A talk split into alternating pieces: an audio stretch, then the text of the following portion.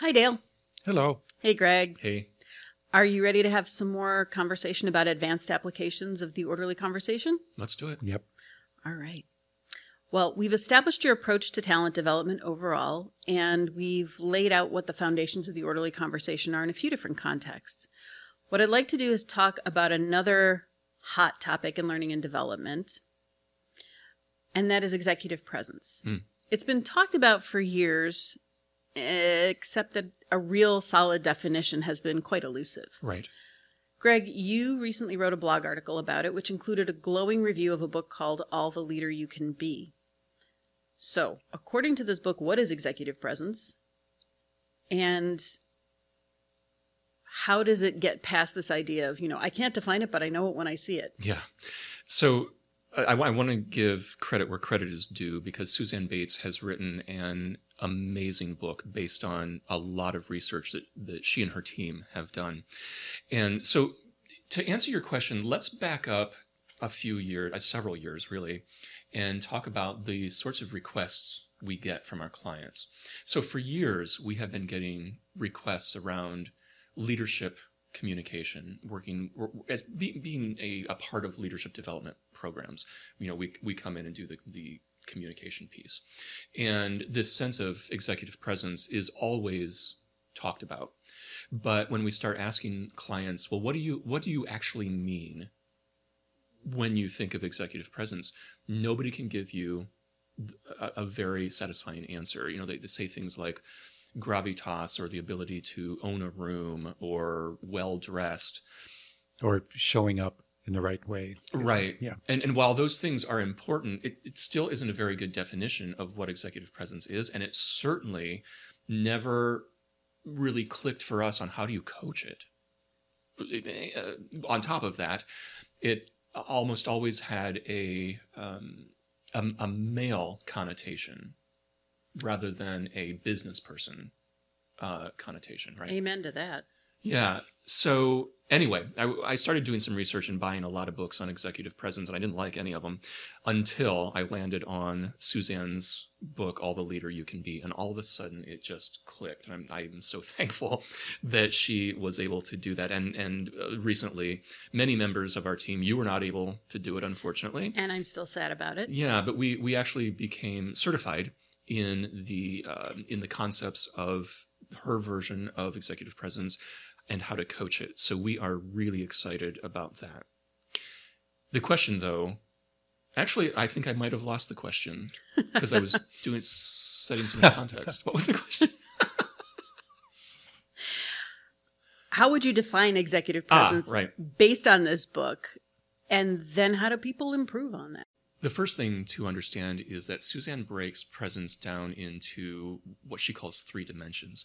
The first dimension being character traits, the second being substance, and then the third, style. So let me dig into each of those a little bit. So within each of these dimensions, we have five facets, so a total of 15 facets.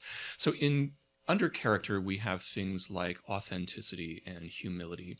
And these are traits that stem from our childhood. So they're really ingrained in who we are, what our character is um, as adults. Substance is a little bit different because it's about being business savvy or having business acumen. So it's about your practical wisdom, your ability to not only identify a vision, but also articulate and communicate the vision. And then under style, we have, of course, appearance, but it's only one of the five. The others are you know, how assertive are you in, in your communications, stuff like that. So when all of those come together, the the 15 facets really help you understand a well-rounded human being. And what's interesting to me is that oh golly, let's take assertiveness as an example. So part of the part of the certification was we had to do the assessment ourselves, which is a 360. So we had our direct reports, people that we report to over the years. All of these people are doing this assessment on us. And one of the really interesting facets for me, which is a little difficult to talk about because it's so ingrained with who I am, but I'm incredibly assertive. That is a strength until it's not right and so there's a, the, the you have to find the the happy medium so because i am so assertive and let's just take our own internal meetings as an example. I appear as if I don't maybe care so much about somebody's opinion as I genuinely do.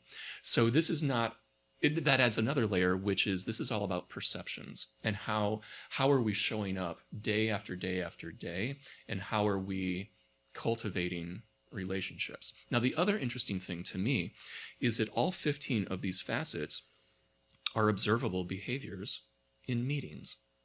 So that's how we get then to coaching because all of these things are going to are, are going to um, be observable in one way or another. So, can you give me an example? Like you just gave us the example of you yourself with assertiveness. That's one of those um, those style issues Mm-hmm. Mm-hmm. within the dimensions. What about the character issues? I mean, is there is there one of those that you can choose and sort of help us understand how that works? Because I think what we're running into again is is similar to the hard skills, soft skills conversation that we had a couple of episodes ago, Mm-hmm. where people say, "Well, you know, it's a soft skill; it's just innate. If I don't have it, I don't have it."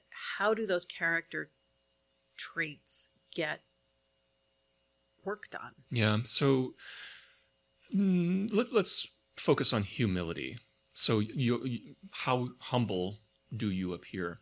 That's an observable behavior, right? Because if Mhm. somebody is, let's say, selling an idea, but they are so maybe bulldozing their idea, or maybe they've taken somebody else's idea and run with it, that that approaches on humility. We talked uh, again when it came to the orderly conversation, which is helping me see how these two dovetail. Yeah. That part of what we do is, for example, with eye contact, to have the external behavior change the internal landscape Mhm. of the person presenting.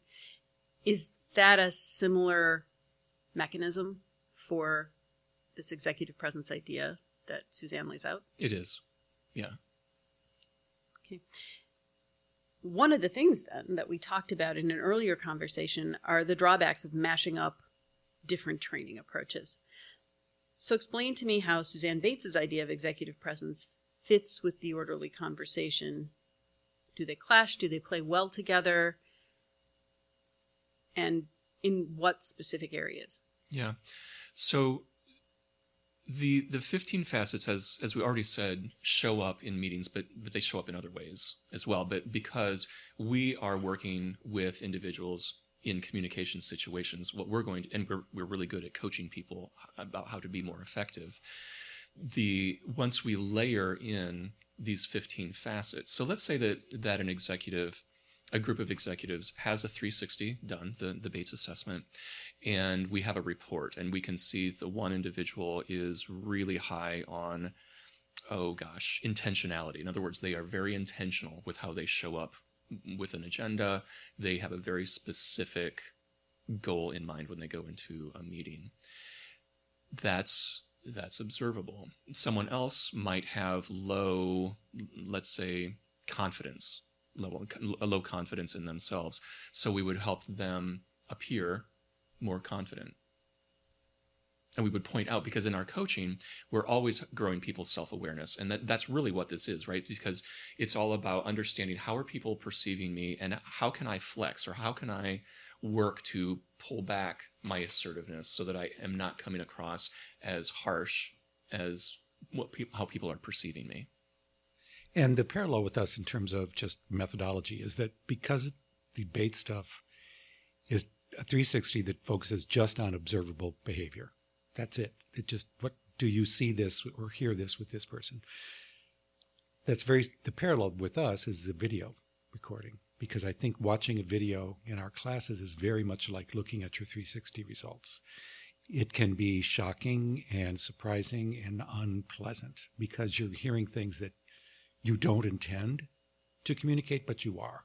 Mm-hmm. Your assertiveness might be might be one of those. Yeah, ab- absolutely. My lack of assertiveness, because Greg's strength is assertive. One of my weaknesses is assertiveness. And when I was being coached during the certification, the coach said to me, "You know, it would be nice."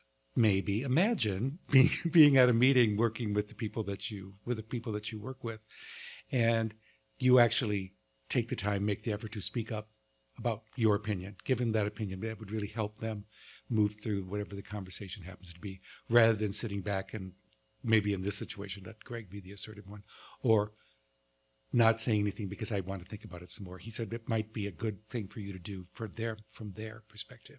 They need that from you, and I thought, oh, that's really true, and I, I don't want to hear it, but it's, but it is really true. So I think it's it's very practical and very down to earth, specific, no judgment. It, it's not. That's just what they're seeing. They're, that's that, that's how you're coming across. It's not like you're a bad person. It's like this is what people observe with you. And I think the other thing that is important to remember about this particular way of applying the orderly conversation in this advanced application way is that we are working with executives with a lot of experience and they've worked with a lot of people over the years. So this particular executive presence concept does not work for entry level people or even mid range people because you have to have enough experience behind you that people can actually react to how you show up over time. Mm-hmm. It makes a lot of sense. Yeah. Mm-hmm. The other parallel that I'm seeing, because as you said, I wasn't in the training, but we've talked about it a little bit, not in front of a live mic, and that is the the uh, customization and, and individual work that goes on. You're not being told, here's what you do to look like an executive. You're being told, Dale, here's what you need to amp up or Right. or dial back Right. in order to reach your best equilibrium. And Greg, you have a whole different set of things that you need to crank up or dial back. That's true. N- ev- Everything that you just said is absolutely true. There's another layer, though, that we should talk about, which is placing this coaching within a business context. So, in other words, when when I was being coached, so so I had just seen the results of my assessment. Some of it confirmed my own feelings. Other things were very difficult to look at, and th- and that's going to be true for everybody. Um, but one of the first things my coach asked me is, "What are you trying to accomplish in the business?" So at and, and I answered that, and he said, "Thank you, because that leads me down a certain path." So here's a, a, a just sort of a, a hypothetical example. Let's say that Turpin was going through tumultuous change, and we really needed a strong leader to get us through whatever was happening. My assertiveness would serve me and the organization really, really well, really well but that wasn't the context that we were working on. We were we were talking about other other things, and so my assertiveness was actually an overstrength that needed to be addressed. So it's the coaching is so nuanced based on the context with which that we're in, and that's going to change over time. So maybe I hope this doesn't happen, but let's say that we do have tumultuous change and a lot of rocky, uh, you know, rough waters that need to be navigated through. I can then, now that I understand my assertiveness, uh, that my nature, I can dial that up when I need to, and then dial it down when I need to. So it sounds like you're equipped with the ability to sort of tweak the recipe depending on circumstances. Exactly, and I, and, you know, Turpin is all about growing people's self awareness, and this takes sort of to, to a really high level. Therefore, engendering even more empathy for our learners watching themselves Right, on video. right, Yep. Yep. Something that, of course, has it's so not new anymore, although it was pretty revolutionary when it was first talked about. Uh, but that has become really a part of how businesses and especially HR talks about and thinks about employees is emotional intelligence. And I think in some very obvious ways we've already discussed how it filters in, but I'm just wondering if either of you has anything further to say about the connection. Well, clearly it's there. I don't know, Dale, do you want to talk about that? No, I think it has emotional intelligence has to do with how you manage yourself and how you manage others and how empathetic you are and all of those. Mm-hmm. And I won't go into more detail, but it's very similar to the Bates thing, although the Bates thing is again based entirely on what people see, what they observe in you. That raises an interesting question because we had talked in a previous conversation about the fact that when we're training people in the orderly conversation, a part of what we're training is not only here's what you do, but here's how you receive what other people do, what other people say, what they need, how they're mm-hmm. responding to what you're giving them. To what extent is this executive presence? I mean, I can see how some of the dimensions are responsive, but to what extent does the training focus on responsiveness in that same way? Well, it's all about how you respond under certain circumstances. So, uh, we, we talk in our classes a lot about avoiding knee jerk reactions, right? So, mm-hmm. we need to be engaged in the moment in this conversation so that we make good decisions about where we want to go next. And those need to be decisions, not knee jerk reactions. And executive presence is exactly that. So let's take, mm, let's say composure as an example. Composure is one of the facets in the substance dimension. And composure is really about when you are in crisis, how are you going to respond? Are you the one wh- who is calm, cool, and collected and knows exactly what needs to happen, or are you the one shouting fire in the in the theater? And that is about making very, very strong decisions. So you've probably heard about people when when maybe there's a car accident all of a sudden nothing else matters and they are z- just zeroed in on what needs to happen to help this individual out of the car mm-hmm. and that's what we're talking about with composure which is not to be confused with restraint which is over on the character uh, dimension, and that's about just having a calm disposition. So, what was interesting, I'll talk about my assessment again, is I actually assessed fairly low comparatively on restraint because I'm so opinionated. So, it appears to other people that I don't have the ability to keep my mouth shut. That's a problem, right? I need to I need to learn learn some restraint, but that has nothing to do with how I respond during crisis which is the composure piece. Where some assertiveness might actually be welcome. And that's the beauty of the facet, right? right. The, this jewel that we all are with the, the, the 15 facets. I just have to. Jewel is very nice. I had a picture of a disco ball in my head. hey, that works too. Yeah, go where yeah, you go. You know. One. I think it's if we look just at the word presence, that's what we're. That's what Bates is talking about. That's what we talk about. Being aware, self-aware, all the time. Not okay, maybe not all the time, but trying to be self-aware and know what's going on around you and respect, respecting that and res- responding to that in an appropriate way. That's all that's about, and that's what needs to happen during a meeting or during a presentation. So there, there's a real parallel there between you got to know what you're good at and know what to work on. That sort of simplicity that's really welcome because it sounds complicated with all the facets and the dimensions, but it's really not. Once you take a look at it, it yeah, yeah, it, it, it boils down to a few things that that affect everything. So it's very similar to what we do in that respect. So I, I know you probably want to wrap this up, but I but before that, I, I want to talk about appearance because it's actually one of the more misunderstood facets here. So when they talk about appearance, it's about being appropriate for the situation. So you know when when we are working with a client that has a strict dress code, and yes, those companies still do exist, and some of those are our clients we have to show up in the way that shows respect for not only the dress code but the other individuals in the room. So it's it's appropriate, being appropriate. We were recently with a client uh, in um, agriculture, and we needed to be appropriately dressed with them, which meant jeans and sweaters rather than coat and tie. And so it's always about being appropriate for the situation. Yeah, and what interested me with the appearance stuff was that it's not just clothing. It's about do you appear healthy? Yeah. Do you do you appear to to take care of yourself? All of that, which is important as well. Do you appear rested? Right.